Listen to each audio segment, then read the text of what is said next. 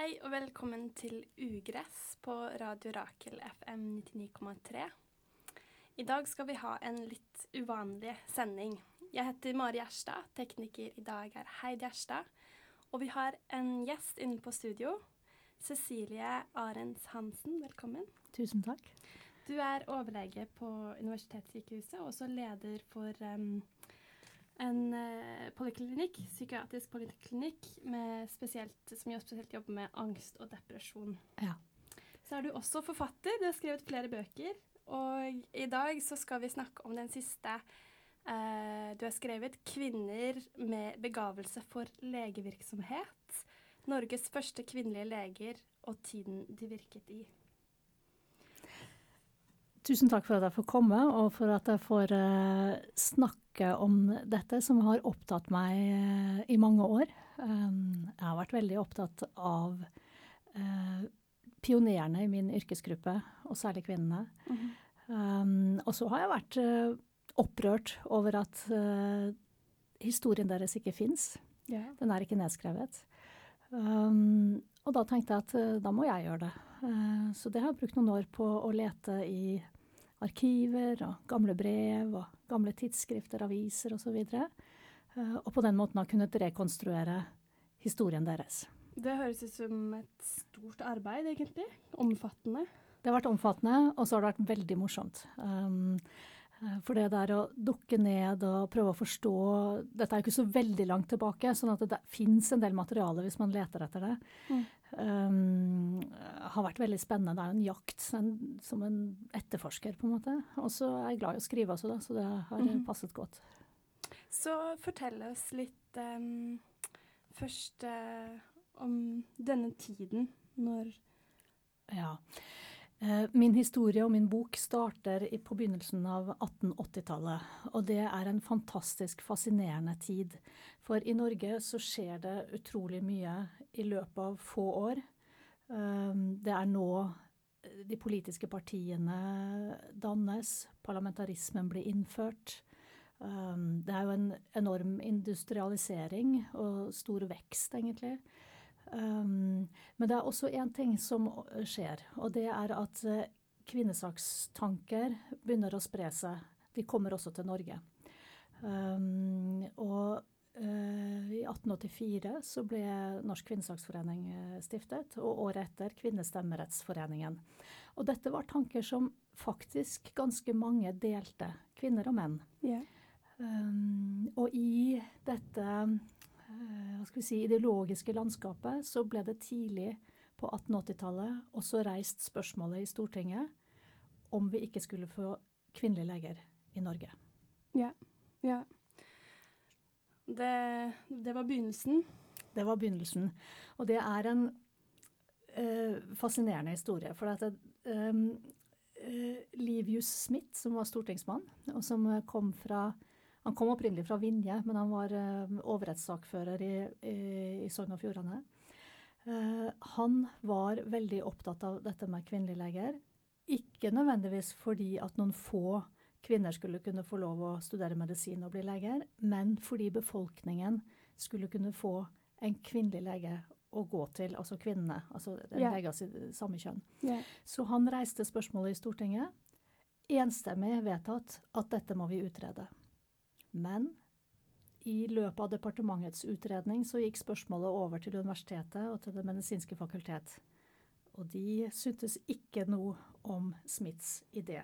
Det var der det var motstand? Der var det sterk motstand, og ganske ekstrem motstand. Og eh, Det medisinske fakultet kom jo da til den konklusjon at kvinner ikke har tilstrekkelig helse eller nervesystem for å tåle medisinstudiet. Riktignok finnes det unge damer i andre land som har bevart sin kvinnelighet etter vitenskapelige studier, skrev de, men det er unntakene. Og nå siterer jeg. Regelen er vel den at kvinner der kommer inn på disse åndslivets felter, der like som av naturen ikke er å anvise dem, taper deres kvinnelighet, at deres intelligens utvikles på bekostning av deres gemyttsliv, så at man ofte får det inntrykk at der ved kvinner av denne art er noe abnormt. Ah. det er faktisk noe de, de sto der og sa og tenkte. Ja.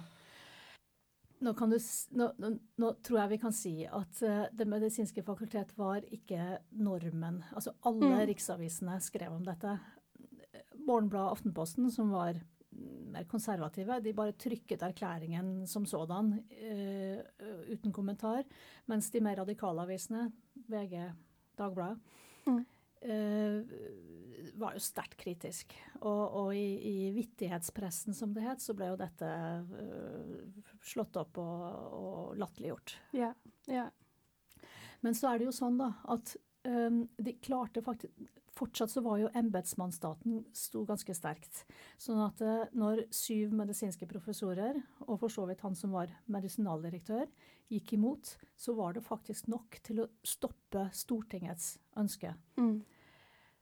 Så gikk det noen få år. Livius Smith ga seg ikke og reiste saken på nytt. Og da er han mye mer aggressiv. Han tar for seg alle punktene i den erklæringen som uh, medisinerne hadde kommet med. Uh, og, og um, ja, argumenterte som en jurist. Altså han prosederte, og så gikk det gjennom. og Universitetet ble åpnet, og da ble det åpnet ikke bare for medisin, men i alle fag for kvinner. Um, og de første studentene begynte å komme. Um, og de aller første uh, kvinnene som tok artium, um, i hvert fall flertallet, begynte faktisk også på medisin. Ja, ja. Og kan du fortelle litt om disse kvinnene? Ja. De kommer jo fra veldig forskjellige steder, egentlig. Um, de kom fra rundt i landet. Um, og var, hadde nok ulike bakgrunner. Um, flere hadde fedre som hadde universitetsutdannelse, men ikke alle. Um, men det som det virker som er en sånn gjennomgående um, uh, faktor for alle sammen, er at de har vært i miljøer hvor kvinnesaksvennlige tanker har vært utbredt. Mm. Så de har vært stimulert. De har hatt litt frihet i barndommen og oppveksten? Ja, åpenbart. Ja. Uh, og flere har skrevet at da de leste i avisen om Cecilie Thoresen, uh, som var legedatter fra Eidsvoll, og som var den første kvinnen til å ta artium i, i 1882, så var det også en voldsom inspirasjon. Ja. Så, så, flere Det var faktisk um, helt sikkert altså, det som gjorde at flere av dem sa at det vil jeg også gjøre. Jeg vil også ta artium. Uh, så Forbilder var uh, utrolig viktige, og de første kvinnelige medisinerne ble jo også forbilder for andre kvinner igjen. Så det hadde en voldsom symbolkraft. Um, men um, ja, de, de, var jo så, jeg har sett på særlig 19, uh, eh, altså de som ble utdannet på 1800-tallet. da. 19, de, de, første 19? De, de første 19, ja. Yeah. Og det er klart at uh, de er jo for, forskjellige da, som, som, individer og mennesker. Men, men uh, nesten alle var klar over at de kom til å være leger for kvinner og for barn. Eh, så de dro til utlandet for å spesialisere seg etter at de var ferdig med studiene. Men hvorfor, hvorfor dro de til utlandet? De fikk ikke jobb i Norge. Eh, de fikk ikke stillinger på sykehus. Det var jo heller ikke så mange utdannelsesstillinger på sykehus. Det skal sies sånn at det, det var ikke så uvanlig på den tiden å spesialisere seg ute. Mm. Mange leger gjorde det. Men, så de kunne ha gått rett inn i praksis, men, men de valgte heller å dra til utlandet ja. for, å, for, å, bli mer kjent med, med de områdene? Ja. Mm. De, de, altså de hadde Jeg tror de følte på et voldsomt ansvar. Uh, nå skulle de bevise at dette gikk an.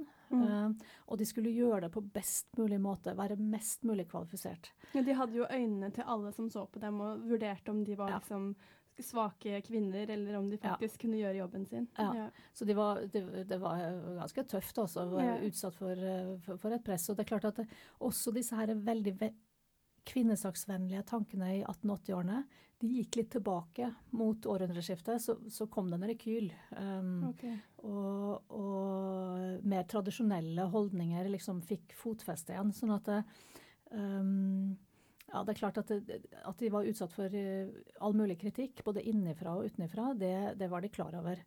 Eh, samtidig så tenker jeg at de, de hadde mye støtte i hverandre. Altså, ja. De var eh, De virker det er klart det er vanskelig å vite hvordan hver enkelt tenkte om seg selv og sin egen liksom, funksjon og sånn, men mitt inntrykk er at de hadde egentlig ganske god selvtillit. Altså, de må jo ha, ha hatt noe selvtillit når de hadde så mye motstand. Eh. Ja, og jeg tror at den selvtilliten, altså bortsett fra hm, altså det de hadde som person og fra sine oppvekster og sånn, så tror jeg at den ideologiske dedikasjonen yeah. uh, den ga dem mye kraft. Det handlet liksom ikke bare om dem, men Nei. om hele, alle kvinnene i Norge, liksom, ja. egentlig. Ja, så ja. de hadde med seg dette her. De var jo selv et resultat av uh, kvinnesaksideologien som mm. hadde brakt dem frem. Mm. Og, og, selv så tenkte de at nå uh, skal vi vise at verden blir bedre når kvinnene slapp til. Mm. Um, ja. Kan du si noe mer om, om hva de jobbet med? Ja. Um, mange ble gynekologer. Uh, uh, og de ble spesialister da, i kvinnesykdommer. Uh, en del var allmennleger og husleger, som det het på den tiden. To jobbet med, spesielt med kvinner med kjønnssykdommer. Og tre forsket på høyt nivå. -hmm. Så de var aktive på ulike felt som klinikere. Det ble jo privatpraktiserende, da, for det, mm. det, var det som var mulig. Og så fikk noen, noen sånne tilleggsjobber. Mm. En ble lege på uh, kvinnefengselet, landskvinnefengselet. Okay. Mm. Yeah. Og det, det, var også et sånn typisk sånn kvinnesaksresultat. Da yeah. hadde kvinnesaken trykket på um, Kvinnesakspolitikere trykket på fengselsstyret og sagt at uh, i landskvinnefengselet må vi ha en kvinnelig lege. Mm. Uh, og så etter en del uh, om og men, så, så, fikk de til det. Mm. Um, og ja, det, det, var egentlig mange sånne altså da, da, de første ble utdannet, Marie Spongberg var den første, uh, da ble hun straks spurt om å være rettsmedisinsk sakkyndig i overgrepssaker. Og i overgrep overfor okay. kvinner og barn. Så um, det var også et sånn typisk sånn kvinnesaksresultat. Ja. Eh, og hun ble også ansatt i Oslo kommune for å være lege for uh, kvinner med kjønnssykdommer. Mm. Igjen det samme. Mm. Dette var det som var ønsket fra kvinnesakens frontkjempere. At de skulle være lege for kvinner, og kanskje særlig i sånne litt utsatte posisjoner, ikke sant? Som, mm. som, sånn som Helserådet var da. Så var det mange som gikk inn i store folkehelseoppgaver. Altså sånn som tuberkulosebekjempelse, som jo var et utrolig viktig anliggende på den tiden. Ja. Det var jo særlig barn og unge voksne som døde av tuberkulose, og mange. Det traff mange. Mm. Og de, de, som var fattigst, eller de som hadde dårligst ja. kår. Ja. Mm. Uh, og de var veldig sosialt opp, opptatt, altså. Uh, gjorde masse gratisarbeid. En mm. annen ting som jeg har lyst til å fremheve, det er det arbeidet de gjorde overfor det som ble kalt for uekte barn. Uh, altså ugifte mødre som fikk barn. Uh, og det var jo i tiden så var det, det, Og det er helt forferdelige statistikker. Altså Hvis man leser hvordan det går med de barna, de dør jo. Og så hvis man graver litt ned i hva, hva skjedde, ikke sant. Det var at eh, de barna ble satt bort. Mm. Og ble satt bort uh, til, mot penger, da. Um, og, og, døde av vanskjøtsel. Noen ble faktisk også drept. Eh, Fordi mødrene deres ikke De måtte dra tilbake til jobb, og de hadde ikke noe permisjonstid. Så de måtte rett og slett de hadde, gjøre det. De hadde ingen muligheter, mange. Det, ja. altså det var særlig, dette gjaldt særlig tjenestejenter og de som jobbet i fabrikker og industrien. Mm. Uh, nei, de kunne ikke forsørge seg. De hadde ikke noe sted å bringe barnet. De hadde ikke, dette er på en tid hvor det, det finnes ikke noe barnetrygd, det er ikke yeah. daghjem. Det er liksom ingen støtteordninger. Yeah. Og de kunne ofte ikke dra hjem til uh, sin hjemkommune. Um, så Det var sikkert veldig sånn tabubelagt. At, uh, det, var skambel, det var skambelagt. Og, og, og, og, fremfor alt så, så, kunne de rett og slett ikke overleve. Um, det er jo det er jo skrevet, Jeg vet ikke om du husker det, men det er, det er jo skrevet uh, Amalie Skram skrev jo 'Karens jul'. Uh, det mm. var 1885. Skriver om dette her, ikke sant, om uh, en tjenestepike da, som føder på fødselsstiftelsen. Og så kan hun være der i ti dager, og så finner hun, kan hun ikke komme dit hun bodde der hun egentlig jobbet, fordi hun hadde et barn. Finner et sted nede på dampskipskaia i Kristiania. Og en politi sier at nei, der kan du ikke være. Men så trygler hun og ber om det, og så blir det væromslag, og så kommer han tilbake, og da er de døde, begge to. Frosset i hjel. Um, det er mange sånne historier. Rikka Gan, f.eks. av Ragnhild Jølsen, hun skriver noe om det samme, om en sånn ugift holdt kvinne som det het. Altså en som fikk betaling mot å være elskerinne til uh, han som eide gården de bodde på. Og der blir et barn drept, kastet ned i en brønn. Altså, og, og dette, er, dette er, akkurat dette er jo litterære for så vidt uttrykk, da. Mm. Men det beskriver jo en virkelighet som var um, ja, jeg var i hvert fall veldig overrasket når jeg gikk ned. Jeg har jo gått ned i statistikker uh, og lest det, og det var um, sjokkerende lesning. Og det er typisk statistikk hvor det, hvor det, er masse tall som ikke kommer med også. Hvor det rett og slett ja, For mye skjedde ikke sant, uten, ja. at, uh, de ble, uten at det ble utstedt noe dødsattest, eller at man får det inn i en offentlig statistikk. Men, ja. men, hva var det legene de var jo, Hva kunne de gjøre? Ja, Det er et godt spørsmål. for det er klart at de, eh, Det var jo begrensninger også for de kvinnelige legene. Men det de gjorde, var at de engasjerte seg i mødrehjem som begynte å bli bygd på den tiden de var ferdig leger. Um, og det var jo veldedige organisasjoner som sto for. Um, Frelsesarmeen sto for flere. Det hvite bånd, som var en avholdsorganisasjon, uh, hadde et viktig mødrehjem. Sebelov stiftelse, uh, som fortsatt fins i Oslo, uh, var et sånt sted. Altså det var noen steder, og der gikk de inn og var leger for de som bodde der. De satt også i styrer for mødrehjem. Og de satt jo i sine praksiser og visste om disse stedene, mm. og kunne henvise kvinner dit for det er klart at når jeg har sett jeg har gått inn i Sebelov stiftelse, så har jeg gått inn og sett på innskrivningsprotokoller som fortsatt fins fra århundreskiftet og fremover. Mm -hmm. Og da ser jeg at de som kommer fra lege, de blir ofte henvist fra en av de kvinnelige legene. Okay. Ja, samtidig så var det jo bare Det utgjorde tror jeg 5% av byens leger. sånn at det, det, tyder jo på at de ble oppsøkt av uh, kvinner i nød. Um, det må jo ha betydd veldig mye for, uh, for, alle kvinner bare å vite at de var der, at de fantes, at de kunne oppsøke dem. Ja. Fordi spesielt når man ser, eller hvis man tenker på de holdningene som mennene og de mannlige legene ha, hadde, da. Det virker jo ikke så fristende å dra til en sånn lege. Nei, og det, det er klart jeg kan jo ikke svare for alle mannlige leger. Nei, for det var, det var sikkert, ja.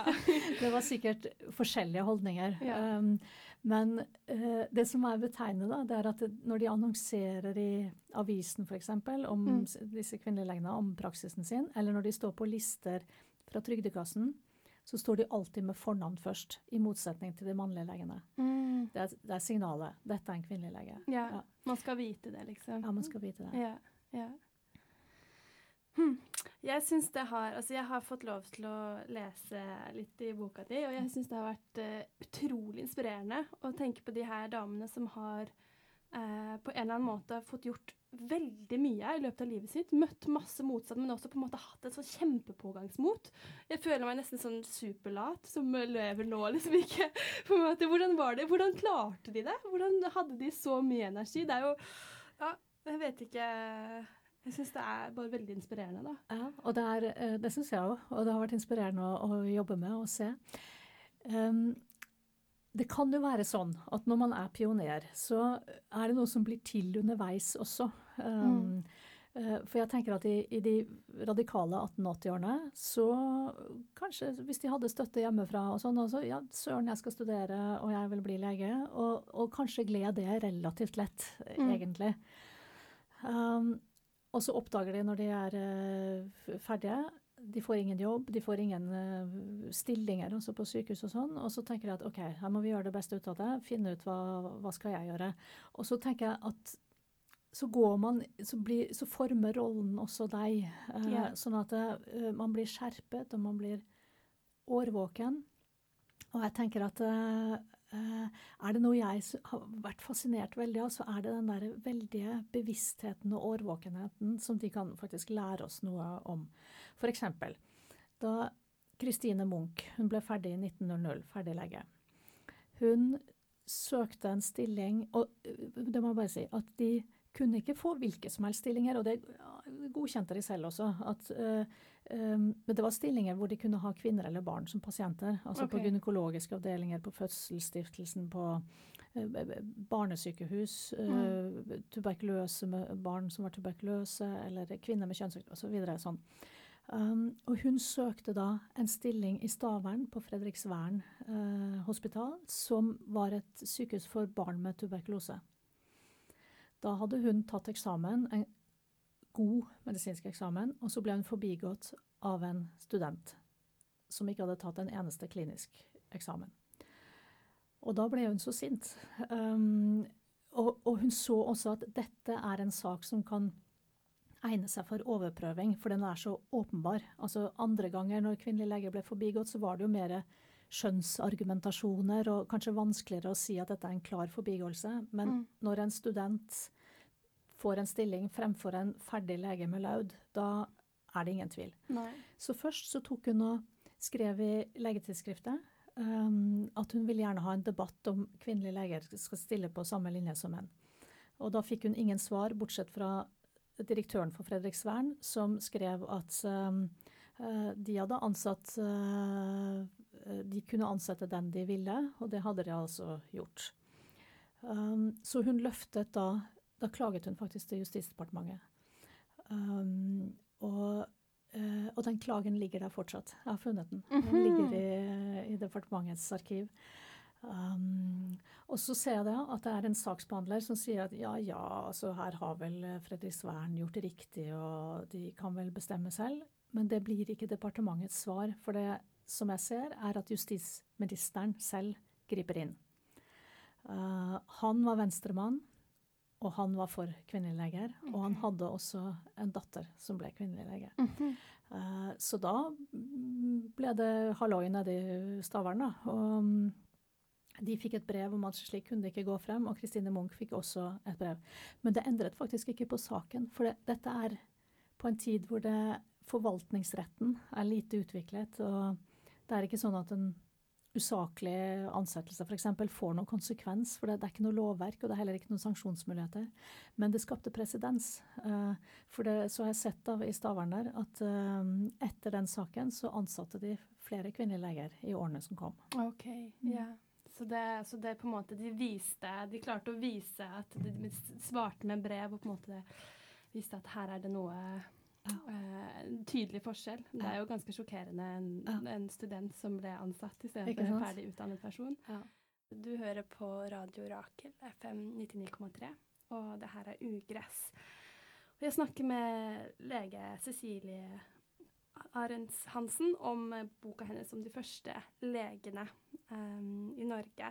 Dette programmet vanligvis snakker om urtemedisin, og uh, det er det som er på en måte min bakgrunn. Så som jeg ser det, så er det, det er en slags overgang i den tiden. Det var en veldig stor kontrast mellom legene og kjerringråd og på en måte kjøkkenmedisin og den type, til at eh, kvinnene kunne trå over den store uh, forskjellen å gå inn som leger.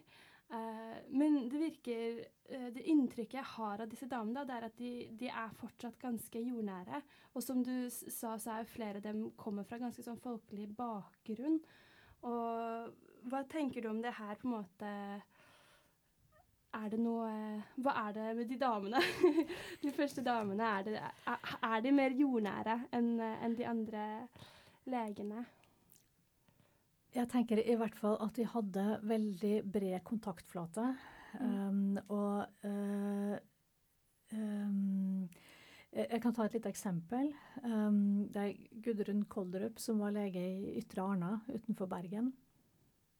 Det er helt tydelig at hun var lege på en annen måte enn uh, sine mannlige forgjengere. Hun var den første kvinnen som praktiserte i et uh, landdistrikt. Um, og det var også et fabrikksted, uh, Ytre Arna. Uh, først, de første årene hun, praktiserte hun samtidig med en annen lege, men fra 1913 så var hun der alene. Um, og um, det som skrives om henne, viser at hun altså Hun beskrives som en som var ute blant folk. Og uh, engasjerte seg også i folkehelsetiltak på en måte som jeg tenker um, er eksepsjonelt. Altså hun um, ble f.eks. opptatt av skolehelsetjeneste. Mm. Så det organiserte hun selv. Um, hun fikk startet Arna sanitetsforening for å få mer kraft og flere uh, til å hjelpe seg i folkehelsearbeidet. Fikk også en sanitetssøster som kom til bygda. Hun engasjerte seg for at de skulle få bedre drikkevann. Um, hun etablerte tannhelsetjeneste for barn. Hun um, uh, ja, hun fikk opprustet og fikk egentlig bygd et offentlig bad for beboerne i Ytre Arna. og hun var utrolig elsket av, sitt, mm. av sine pasienter og sine sambygninger. Um, da hun eh, 59 år gammel falt om i et sykebesøk og døde like etterpå, så står det i en av nekrologene da hun efter eget ønske, stille og ubemerket, skulle føres til sitt siste hvilested, sto det 1100-1200 mennesker utenfor hennes hjem. De fulgte henne stille og med blottede hoder et stykke på vei, mens fabrikkene sto for ikke å forstyrre. Mm. Gudrun Koldrup var jo strengt tatt bare en privatpraktiserende lege. Hun hadde ikke noe embete. Hun hadde ikke noe mandat, egentlig. Hun bare tok det, og utførte det med stor kraft. Fantastisk. Fantastisk. Jeg har jo snakket med, har snakket med eldre mennesker i Ytre Arna som husker henne. Uh, og selv altså 80 år etter at hun døde, så forteller de det samme.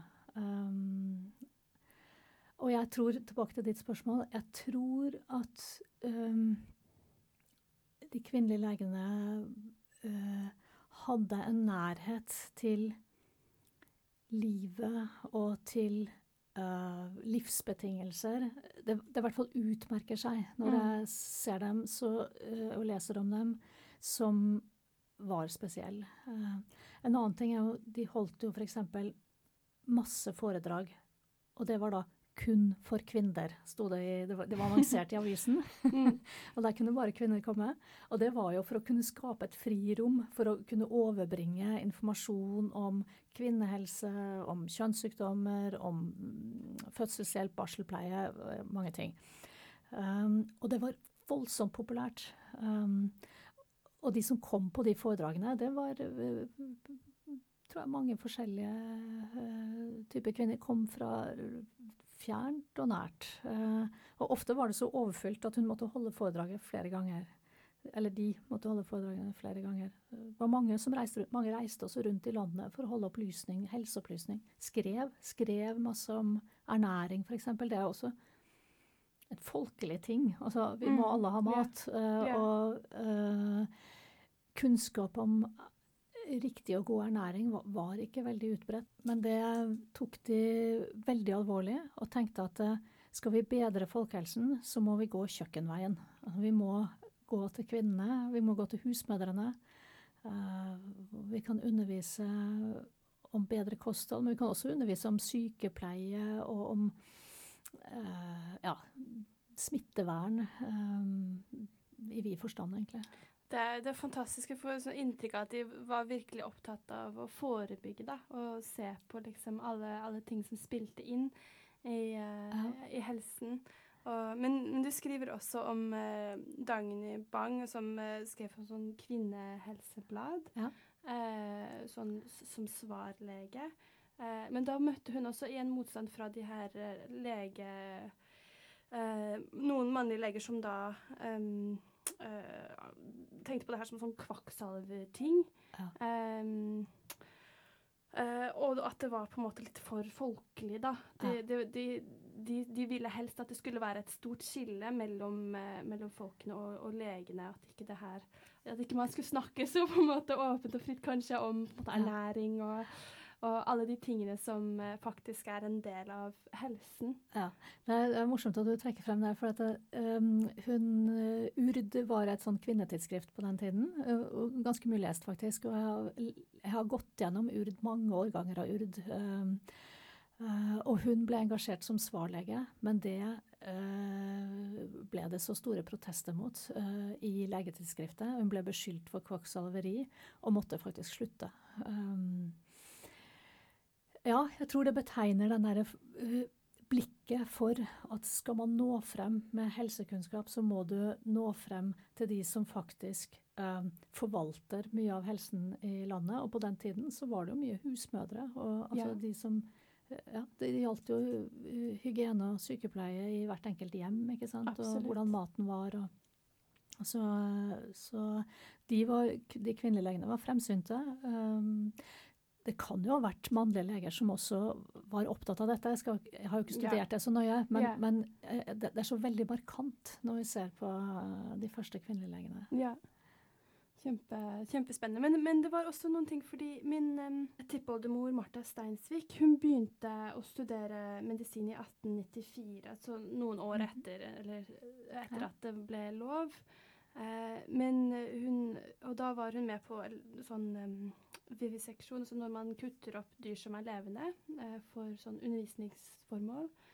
Eh, og, og, det syns hun var vanskelig, og det tror jeg var altså, Det var etisk ja, på en måte vanskelig. Hun, hun var veldig sånn inne i teologi og, og kristendom ja, og sånn. Ja. Så derfor så sluttet hun på studiet. Så er, er det noe du har funnet at, at er på en måte det, Var det flere som gjorde det, eller?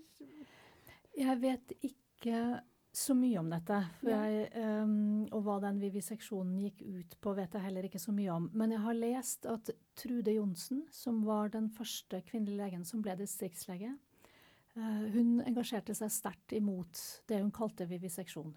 Um, uh, det er egentlig det jeg vet. Um, mm. Uh, og, og, hvor utbredt det var og sånn, det, det, det har jeg ikke noen opplysninger om, egentlig. Men, men det som det som synes for meg da, i, i, kvinnesaken, var at på den tiden var at altså man var opptatt av alt liv. Um, og jeg kan godt tenke meg at uh, dette var på tvers av f.eks. Uh, kvinnesaksidealer. Uh, mm. Men det er litt um, jeg har litt begrensa kunnskap om det. Ja, og jeg, jeg, får også inntrykk av det her med alt liv når du snakker om de eh, barna av uh, ugifte mødre. Mm. For det er så veldig sånn på en måte fordomsfritt, da. At de mm. eh, gjenkjente ja, mm. det uavhengig av alle de fordommene som var på den tiden. Um, som var vanlige. Så ja. det virker som at de på en måte, det var kvinner som virkelig brød, brød seg. da. Ja, jeg, jeg, tenker også det. Mm. Mm. Kan, du, kan, du, lese noe mer fra boken din? ja. Um, kan jeg ta litt om uh, stemmerettskamp? Ja, gjerne. Uh, fordi um, det var jo selvfølgelig flere av de første kvinnelige legene intenst opptatt av. De var jo, tenk deg det, de var jo ferdige leger, men kunne ikke stemme. Yeah. Uh, altså, de kunne altså ikke bestemme hvor um, hvordan eh, ja, statens budsjetter skulle se ut, eller hvordan, eh, liksom, hvordan landet skulle styres. Um, og en av de som har uh, skrevet, og som var veldig engasjert i kvinnestemmerett, hun het Marie Kjølseth. Og hun gjorde faktisk en avgjørende innsats uh, for at vi fikk den tidlige stemmeretten i Norge. Og hun har også i et, en sånn samlebok fra 1914 eh, om norske kvinner, skrevet om kvinnestemmeretten. Og da skriver hun altså hele historikken, egentlig, eh, om hvordan, eh, hvordan, den tidlige kvinnes, kvinnelige stemmeretten eh, eh, kom til. Um, og den første diskusjonen i Stortinget den var allerede i 1890, altså ganske tidlig. Okay. Um, og da refererer hun noe som jeg syns i hvert fall er veldig betegnende på de ulike stemmene og motstemmene i samtiden. Um, hun refererer Viggo Ullmann, som var venstremann, og bror til Ragna Nilsen, som var um, kvinnesakskvinne. Han var stortingsmann, og han sa i 1890 Nå leser jeg. Når man skal gå til en avgjørelse av denne sak, er det best på forhånd at give seg selv oppmerksom på at det her dreier seg om den ting hvorvidt vi nå skal gi stemmerett til vår mor, til våre søstre, til vår hustru. Jeg vil be de ærede representanter ved en videre debatt om denne ting at legge seg den sak på hjertet at de som det her gjelder om, er dem som de er knyttet til ved de aller nærmeste bånd, det er dem hvem de har møtt således i livet, at de like overfor dem bøyer seg i den dypeste ærbødighet hvori mennesker kan bøye seg for mennesker. Det er et sitat som Marie Kjølseth har valgt å fremheve når hun skriver om stemmerettskampen, og jeg tenker at det er representativt for den humane siden av Altså de som var uh, for kvinnestemmerett. Og så kan vi jo uh, høre litt på hva motstanderne mente. Um,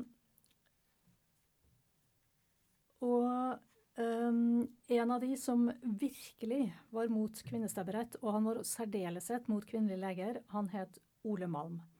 Ole Malm var veterinærdirektør i, i, Norge og hadde jo en ansett posisjon, og gjorde også mye bra som veterinærdirektør. Men når det kom til likestilling og kvinner, så var han helt håpløs. Um, og han satt også på Stortinget et år uh, da stemmeretten ble diskutert. Dette er litt seinere, i 1907. Um, og da uh, holdt han jo um, ulike innlegg mot kvinnestemmerett, og sa bl.a. at um, ja, han appellerte da til klartskuende menn som i kvinnesakens støy formådde å høre åtselspillens gnaven på samfunnslegemet. Og det han gjør, det er det som jeg skal lese nå, han argumenterer medisinsk.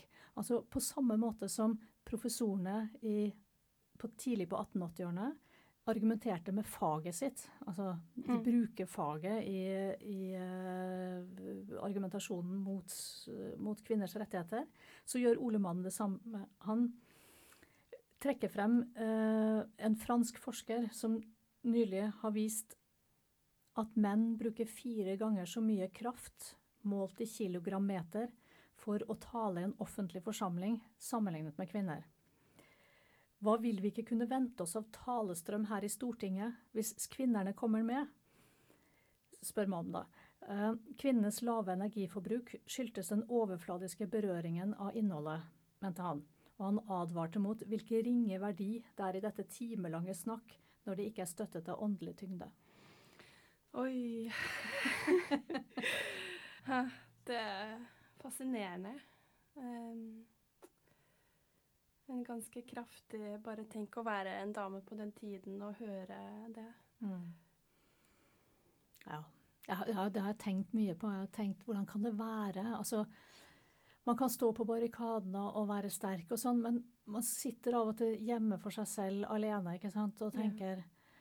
og, og, har liksom vært utsatt for de liksom merkeligste beskyldninger eller um, Altså, de kan jo også ha tvilt. Altså, det kan jo ja. også ha vært vanskelig av og til å få høre at uh, ja, det ikke duger og sånn. Altså, hvordan hver enkelt tenkte om seg selv til enhver tid, det er jo vans vanskelig å vite.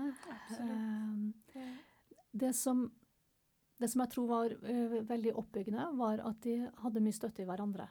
Yeah. Altså, de hadde både de kvinnelige legene seg imellom til dels, og i kvinneorganisasjoner. Mm -hmm. og det var veldig mange organisasjoner på denne tiden. Sånn at um, mange omgikkes i ulike settinger, da. Uh, hvor, hvor, moralen var høy, selvfølgelig. Og jeg tror man må ha backet hverandre. Yeah. I Kristiania så hadde også de kvinnelige legene en egen doktorklubb, uh, hvor de møttes og snakket om medisinske utfordringer, og hvor de mm. lærte av hverandre og uh, ja, utvekslet erfaringer. Mm, det er så viktig. Det er sikkert må ha vært veldig styrkende for dem. Jeg tror det. Å ha hverandre.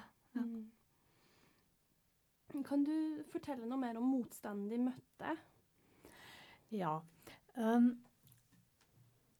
jeg tror at den Altså, jeg Eller jeg vet ikke hva hver enkelt lege rundt i landet tenkte om kvinnelige leger. Um, så der kan man jo begå litt urett da, ved å liksom skjære alle over én kam. Yeah. Men de som uttalte seg, vet jeg jo noe om, for det har jeg funnet. Og um, noe som um, er gjennomgående, er at det er en del markante hovedstadsmedisinere uh, som er sterkt imot uh, kvinnelige leger, sånn som Ole Malm, som vi leste nettopp. Og uh, de la ikke fingrene imellom. Altså Sånn sett har det vært fint, da, for det, det, er ikke så veldig vanskelig å tolke. Det står liksom rett ut. Og en som var uh, aktiv og brukte mye tid på, vil jeg si, i å motarbeide kvinnelige leger, han het Christian Brandt. Christian Brandt var leder for Fødselsstiftelsen i Kristiania. Um, altså der hvor det, det, var en stor fødeavdeling, og så var det en litt mindre gynekologisk avdeling, som senere flyttet inn i kvinneklinikken på Rikshospitalet. Viktig avdeling. Og øh, han var antagelig en øh, god lege på mange måter, og, og fikk mye til. Han, han uh, var jo aktiv i og det å få bygget kvinneklinikken i det hele tatt. Mm. Men kvinnelige leger hadde han ikke noe sans for. Det er jo veldig uheldig, da, på fødeavdeling. uheldig. Det går utrolig mange historier om Christian Brandt, og det, det, er jo sånt som er anekdotisk stoff, og som jeg ikke har kunnet skrive, fordi man vet jo ikke akkurat hvordan ordene falt. Men han ble faktisk etterforsket for maksmisbruk. Altså, det, det kom opp i Stortinget. 1908. Mm. Eh, hvor ryktene begynte jo å gå om hvordan liksom eh, kvinner i fødsel eller eh, gynekologisk syke ble behandlet. Um, og det ble en etterforskning. Um, og den konkluderte egentlig ikke med noe særlig, bl.a. fordi medisinaldirektøren trodde ikke at vitnene kunne snakke sant. Altså, det var så ekstremt. At det, oh, men det er jo enda verre å ja. ikke bli trodd etterpå. Ja. Og jordmorelever klaget ikke sant, over hvordan de ble behandlet. Og, ja. Men og så skulle da, når, når den gynekologiske avdelingen og Fødselsstiftelsen skulle flytte inn på kvinneklinikken, så uh, skulle de ansette en uh, overordnet lege til det ble kalt reservelege på den tiden der. Og en av de som uh, var da gynekologisk kirurg på den tiden, det var Louise Isaksen. Hun søkte på stillingen og fikk den ikke, og ble forbigått av en mye yngre lege som ikke hadde noen av de kvalifikasjonene hun hadde. Altså, hun hadde forsket. Hun hadde gjort over 100 selvstendige operasjoner uh, og kunne dokumentere det. Hun hadde vært i utlandet og hentet spesialkunnskap. Hun hadde lang poliklinikkerfaring. Um, alt på hennes side. Og den mannlige legen som fikk stillingen, hadde, var jo mye yngre og hadde ikke noe av det, men han hadde vært privatassistent til Christian Brandt. Da dette skjedde, så ble de kvinnelige legene, med Louise Isaksen i spissen, så opprørt at de bestemte seg for å gå til aksjon. Mm. Og da involverte de alle kvinnesaksorganisasjonene eh, i det, og bl.a. også Katti Anker Møller, eh, som satt ute på Torsjø herregård eh, og var en aktiv kvinnesakskvinne og for, for, kvinners rettigheter mm. i det hele tatt. og de laget det de kaller en kampanje og det gjorde de på den måten at uh, først så klaget uh, Louise Isaksen til um, Sosialdepartementet og skrev at hun var urettig forbigått, og at den innstillingen som Christian Brandt hadde laget, var feil. Han hadde manipulert, innstillingen, rett og slett. Yeah. For hun var jo så mye mer kvalifisert, så han hadde glemt å ta med en del ting som hun hadde gjort. Mm. Men Sosialdepartementet svarte at dette kunne ikke de overprøve. Og da klaget hun faktisk til regjeringen. Mm. Med full støtte fra alt som fantes av uh, kvinnesaksorganisasjoner. Uh, og den saken endte da i en stortingsmelding og i en lang og intens debatt i Stortinget sommeren 1915. Johan Castberg, som var svoger av Katja Anker Møller, uh, engasjerte seg. Og han foreslo faktisk um, eh,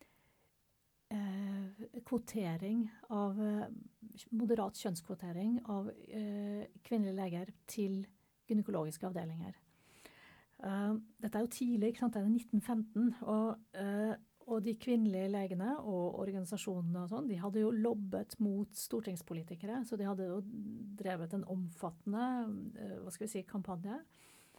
Um, hun vant ikke frem, men det fikk veldig mange flere tilhengere yeah. og stemmer enn det man skulle tro på forhånd. Yeah.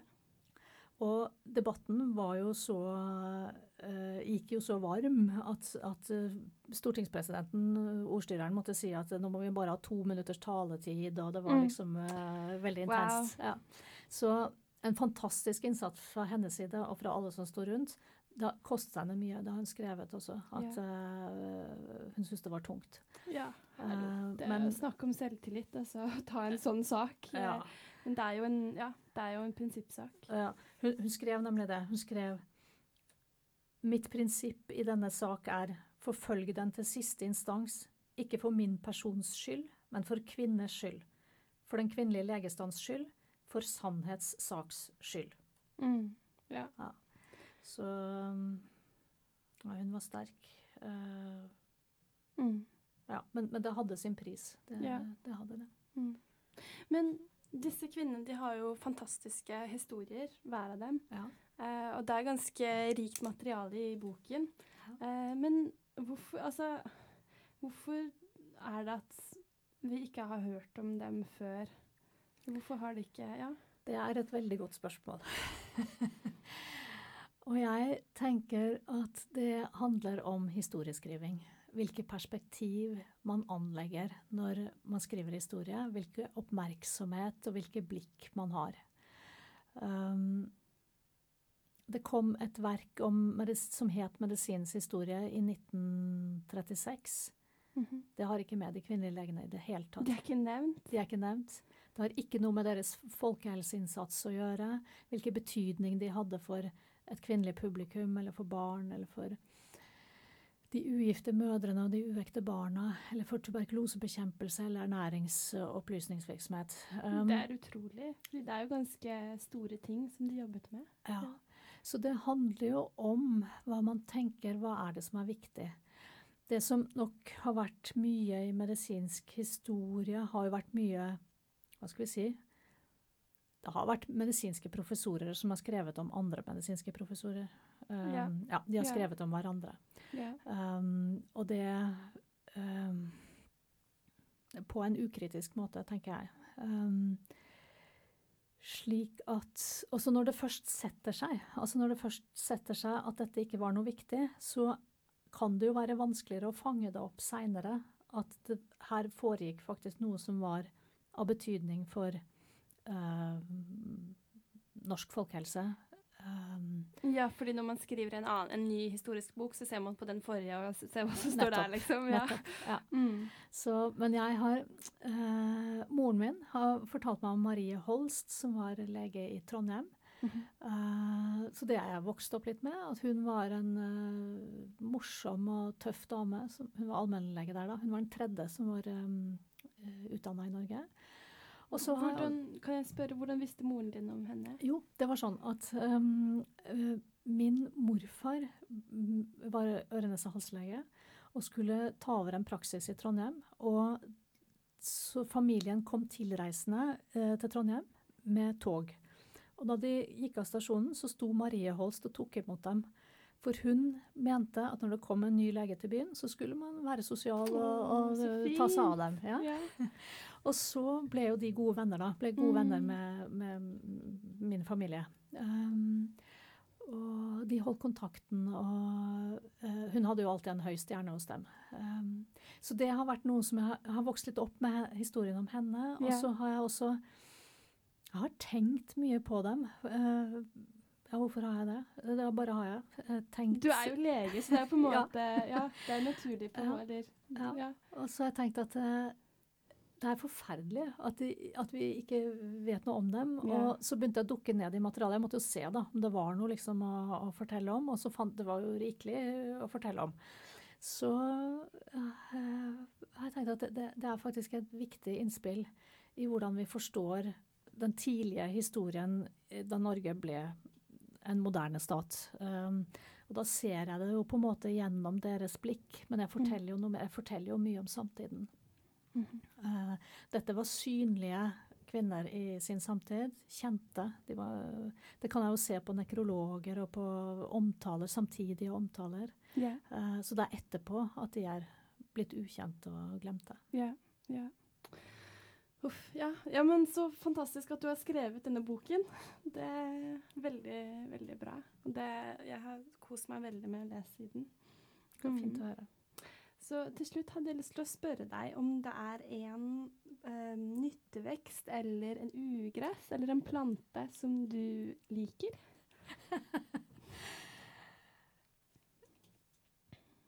uh, jeg syns løvetann er fint, jeg. Mm. Ja. Uh, vi har ganske mange av de på plenen vår. Fantastisk. ja. Gule og fine og sterke, Mm. sånn som disse kvinnelige legene var. Absolutt. Tusen takk eh, for at du kom hit til eh, Radio Rakel, Cecilie Arns Hansen.